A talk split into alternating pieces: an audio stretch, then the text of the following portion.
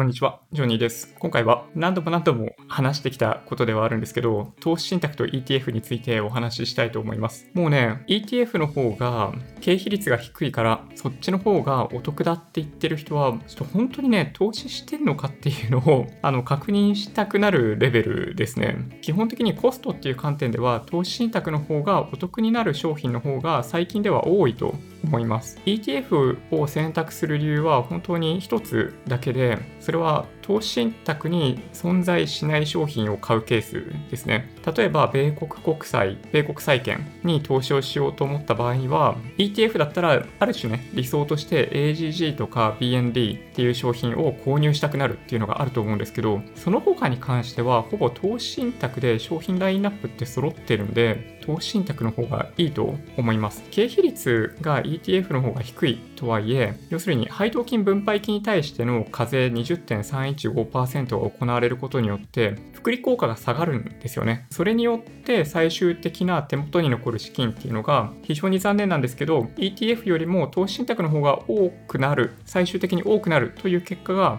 分かっています。簡単に今回ね、お見せしようと思うんですこれ以前にもね、やったやつだから、またこの話かよってなっちゃうかもしれないんですけど、仮にね、年7%、配当利回り2%、年利7%、配当利回り2%、投資信託の経費率が0.16%、ETF の経費率が0.03%、税率が20.315%ということで、やってってみるとどうなるかですよね。これね、20年間投資したケースでシミュレーションしてるのかなそれで言ってみるとね、この左側が投資信託、右側が ETF なんですけど、最終的に手元に残るのが4864.49、4817.21。これ、毎年100円かな ?100 円投資する。ETF はね、きっちり購入することできないから、もっと成績悪くなると思うんだけど、本当はね。そう、今回はきっちり ETF と同じように1円単位で投資ができできるという前提であくまで数字を出してます。それで見ていったとしても、この左のね、数字に対して右の数字の方が少ないですよね。その配当金に対しての課税が行われてしまう関係で最終的な数字って悪くなるんですよ。だから長期投資において経費率よりも重要なのは課税されるか否か、再投資によって福利効果を最大化できるかどうかっていうのが一番大きな問題になってきます。これを知らないと、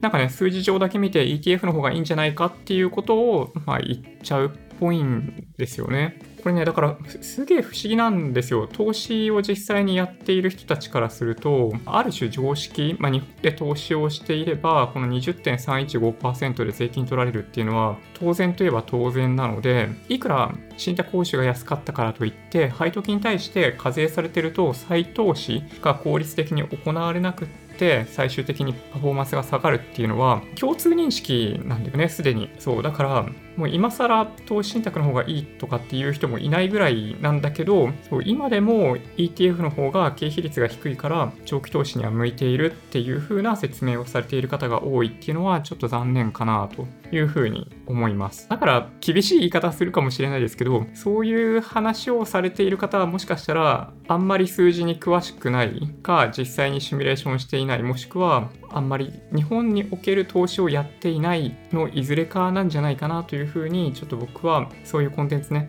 見かけた時は思ってしまっています。はい。というわけで今回の動画いかがでしたでしょうか？もしよかったって方は高評価お願いします。合わせてチャンネル登録していただけると嬉しいです。それではご視聴ありがとうございました。